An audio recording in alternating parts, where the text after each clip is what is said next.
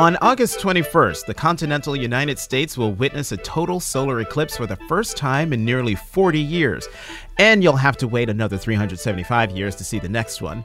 Science writer and Northeast Public Radio host Bob Berman has seen eight total solar eclipses.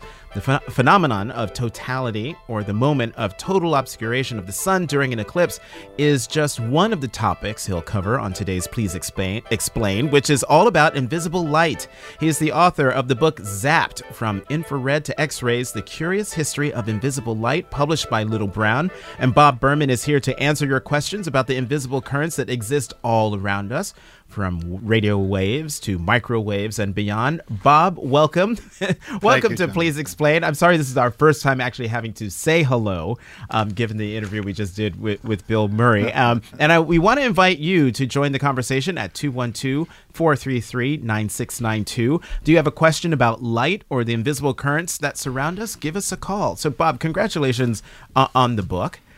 Thank you. I didn't realize we were surrounded by just light, other than the, the and waves and things. Right, and neither did anybody until uh, the year 1800. It was it came out of left field. Nobody thought nobody thought that it was light that we can't see.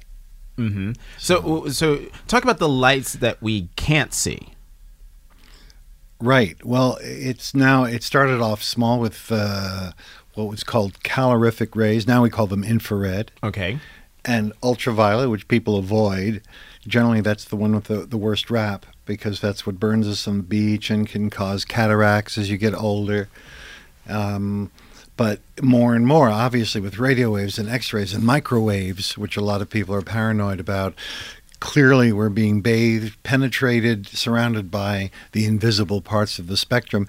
And it applies to the solar eclipse because that's when uh, there's a big break in all types of light.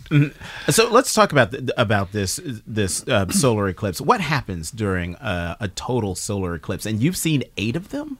Fortunately, yes, because I've been a, a eclipse astronomer uh, for totalities. Usually, people pay a lot of money, go on tours, go to places like Libya or China or India. This time, it's coming to us, the path of totality. And I think the, the the biggest place where people get it wrong is too many people think that a partial eclipse, which the whole country is going to get, including New York City, is almost as good as totality. Like around here, it'll be a 75 or 80 percent total eclipse. So people think, well, that's going to be 75 or 80 percent of the experience. Sure, uh, why should I travel? But it's nothing like that. It's sort of like the difference between totality and a partial eclipse is the difference between maybe falling in love and reading about falling in love. It, they're not even They're not the same close. thing. No, no. In a total eclipse, what's coming up on August 21st, if you travel to one of the places in the narrow ribbon or path of totality, it's uh, the stars come out in the daytime. Pink flames of nuclear fire spring like geysers from the edge of the sun. This uh, corona, which shows the sun's magnetic field, which is normally invisible, comes out. People weep, animals go crazy.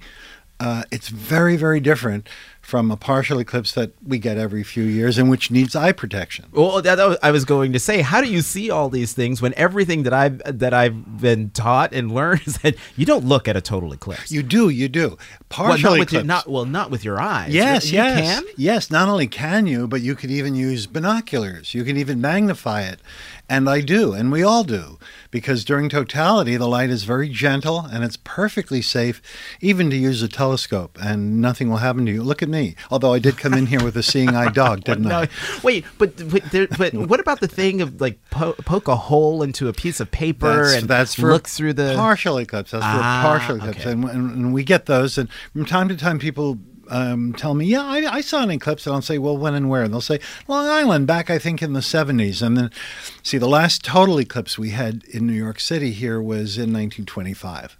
So very few people that you run into really saw that one and can remember that one. Even then, it was total north of 96th Street. And south of 96th Street, it was partial, and you needed your filters or your goggles or your eye protection. So a couple of time you couple of times you've mentioned that the the total eclipse that's going to be visible in a narrow band in the country. Are there uh, uh, specific places where people could go to go see this, or what states will this run through? absolutely. It's first going to hit land in Oregon, south of places like Portland, and then cross over Idaho, go right over Jackson. People call it Jackson Hole, but the, the town is actually Jackson. Uh, and then across Wyoming to uh, Casper. That's where our group, we'll have 110 people in our tour group that I'll be leading in Casper, Wyoming, and then continuing east through southern Illinois, a place called Carbondale.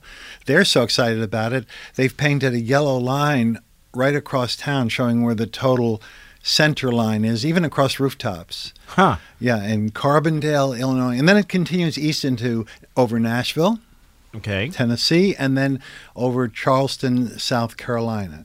So that's the nearest place to here. And it's about a 70 mile wide ribbon. If you're there that day, August 21st, and I'm still urging people to go because it's going to be the most amazing thing ever in your life. People think, well, okay, I'd love to see the pyramids someday or visit the Taj Mahal. But this is beyond that. As I said, people weep. It's just beyond belief what it does. And beyond the science, it does something to you. There's something that happens when the sun and the moon and your spot on earth form a straight line in space. I think if you were blind, you could feel that it was happening. It's a very uh, powerful, glorious event. Well, well, what you've seen eight of these. What have you felt? Well, just that. Did you weep? No, I, I didn't weep because I don't. You know, I'm a guy. I don't weep. I know guys who weep. Come on. But but how how how have those eclipses affected you? Yeah, well, I've seen a lot of people around me do that, and everybody goes, "Holy so and so," and "Oh my God," and and uh, because no one's expecting it. It's it's more powerful. It's it's more beautiful than any photograph because the eye can see this big range of brightness that uh, pictures don't bring out. We we see those pink flames in the in the first part of the eclipse near the part nearest the sun and the moon and then the filaments these delicate lines of the sun's magnetic field and the star brighter stars come out in the daytime. People who don't know think it's just about darkness jonathan. They think well darkness at noon. That's that's the whole key. But it darkness is not you know special. Just don't pay your electric bill or go into a closet. You know you, you don't have you don't have to travel around the country to see uh, to see darkness. So the thing here and it's not even very dark. A total eclipse is only about as dark as a full moon night so the, the the the attraction is not the level of brightness. It's the thing that's happening in the sky when you're seeing the moon covering the sun and moving and those flames coming out of the edge of the sun and nature responding to it. It's like nothing else. So if you possibly can if you've got friends or relatives in in uh, Charleston in South Carolina in Nashville if you can go out west to see it there's still time. Still time. So let's talk. Let's talk about about light, um, since it, it is all around us, whether we can we can see it or not. But why do we perceive the sun's light as white?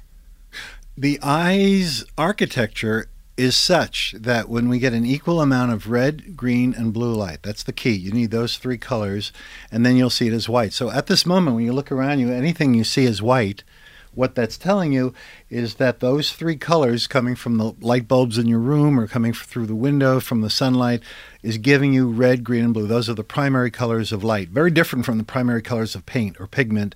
Artists know that you can't get white from using red, green, and blue paint mixed together. You'll get a muddy brownish black Yeah. color. It's, uh, but for light, those are the those are the, the colors. So anytime in the universe that we get those three colors, we'll see it as white. Um, why do I've always wondered this because highway signs, wherever you go, they're green.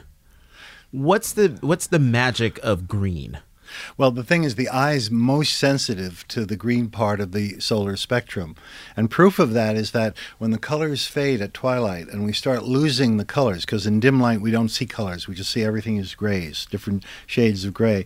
But the last color to lose is green. So we'll still see a lawn as being green. We'll still see grass as being green when roses have become gray and violets have become gray and that those colored socks you're wearing and you threw over over uh, on the floor those red socks have become gray when you turn off your room lights at night but green stays the longest so because of our eyes being sensitive to that in the 50s when the Eisenhower Interstate Highway uh, system was developed, it was decided to make all the road signs green. And that's also why more and more municipalities are painting their fire engines green. When I was a kid, fire engines were always red. Red. But And now they- are becoming more and more green because that's what we see. That's the color we see in, in dim light. Is it a specific shade of green, like uh, like the green of the microphone buffer in front of you, or And- uh, lime green? And that depends on the level of, of brightness. It starts off as yellow green, that's our peak sensitivity, but in dim light, that shifts over to bluish green. That's called the Purkinje shift. I'll bet one person in, a thousand maybe knows that. Jan Purkinje was the was the guy who first suggested that fingerprints might be used for crime fighting, and he also picked up on the fact that in dim light our vision shifts over to the blue green, so that becomes the most uh, powerful. That's why in moonlight, you go out to the country, visit those friends in the country. In full moonlight, the scene around you looks bluish green. Yeah. And artists have always known this, and cinematographers and photographers. When they want to capture a moonlit scene, they make everything dimmer, but they also make it bluish green. The colors are still out there, the reds and yellows and oranges, but we don't see them. We only see the greens and the blues in the scene. And so it seems strange that a white moon would make our surroundings bluish green, but it does. So there are two two types of vision I, I have to ask you about, and I'm I'm going to totally butcher them. um, scotopic vision. Yep. And photo- Photopic, yes. Photopic Yes, vision. yes. What what are what are they? the our best vision is photopic vision and it operates when there's plenty of light and that's three times sharper than our high def televisions it's a really nice excellent way to, to see things and it's um, it's produced by the six million cone shaped cells in our retinas uses those red blue and green sensors and gives us that really excellent vision photopic vision. But when light fades we slowly our eyes shift over to a different kind of film film was like something that used to be used in photography it came in these rolls The these rolls, things. you Yeah, shouldn't yeah. let light hit them either. Yeah, right. And you had to put them in and send them out for a while. Okay, so our eyes switched to a different kind of film, and that film is called scotopic vision, and it uses these rod-shaped cells, and it's really a crummy vision, but I shouldn't complain about it because it lets us see things in dim light. But there's five flaws with it. One, it's black and white vision. It's gray. You don't see any colors. Uh, when, when the lights are dimmer, like if you walk down a dark street, everything's a shade of gray. Two, you can't see reds even as a gray. Deep reds just disappear. Three, there's a big round hole where you see nothing straight ahead.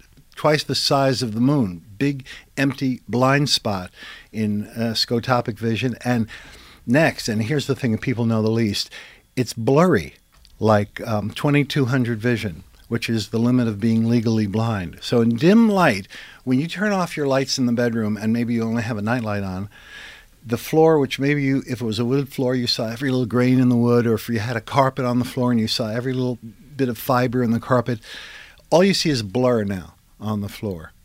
So because your vision has gone from 2020, perhaps if you have good vision, to 2200 in dim light.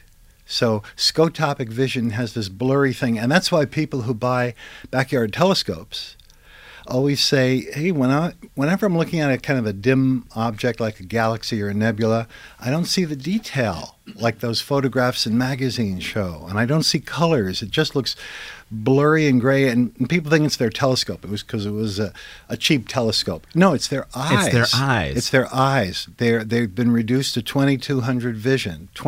2200 in low light through the telescope, and that's why no human being has ever seen detail in a galaxy or color in a galaxy through any telescope, no matter how expensive, because your eyesight changes to this blurry scotopic vision. I have to ask you about two forms of light in the little time that we have. I didn't realize that radio waves are light. Yes, because it seems like it has to do with sound. Right. Here we are. Here we are in a radio station. um, we're, we're on FM, but um, you know, or and and AM. Um, but so radio waves are, are, are, light. Keep talking. I'm sorry. Yeah, no, no, exactly. They're a form of light, and they're just uh, carrying signals, which then, thanks to the microphone, thanks to the magnets and the speakers, make the uh, speaker vibrate, and then we hear it as sound. But the signal is being carried by a form of light. Yes. And then the the other form of light, uh, and radio waves are the weakest form of light, and not and not harmful. But UV light um, is very harmful. That's the, the the bad one. But you know, it's gotten a little bit of more bad press than it deserves because since it can cause skin cancer. Uh, a lot of doctors, a lot of people now are using sunscreen. They're wearing hats. They're staying indoors. They're avoiding the sun to avoid the UV. But it turns out that although a serious sunburn, especially in your youth, can set the stage for melanoma later in life, and it's true that 8,000 people a year die of melanoma. Nonetheless, UV generates in our bodies causes the production of vitamin D, which is one of the strongest anti-cancer things you can have circulating in mm. your body. It was found just a few months ago. A study showed that it is a preventative for pancreatic cancer too, as well as other kinds of cancer. So the bottom line, according to the Vitamin D Council that I interviewed when I was writing uh, Zapped. Almost forgot the name of the book. Uh, uh, the, the, doctors there, like John Cannell, say, here's what you should do. Don't hide from the sun. Don't put lotion on all the times. But all of us should get as much sun as we can without burning. That's the key. Get as much sunlight as you can without burning because 20 minutes in strong sun gives you as much vitamin D as 200 glasses of milk. So the so nature and our bodies want to produce vitamin D. It must be good for us, and you won't get it if you're avoiding the sun too much. Wow, Bob Bob Berman, thank you for that. Twenty minutes in the sun. Is, yes. is all you need to get the vitamin D that you need. Bob Berman, author of Zapped From Infrared to X rays The Curious History of Invisible Light. Thank you very much for coming in. Thank you, Jonathan. Pleasure.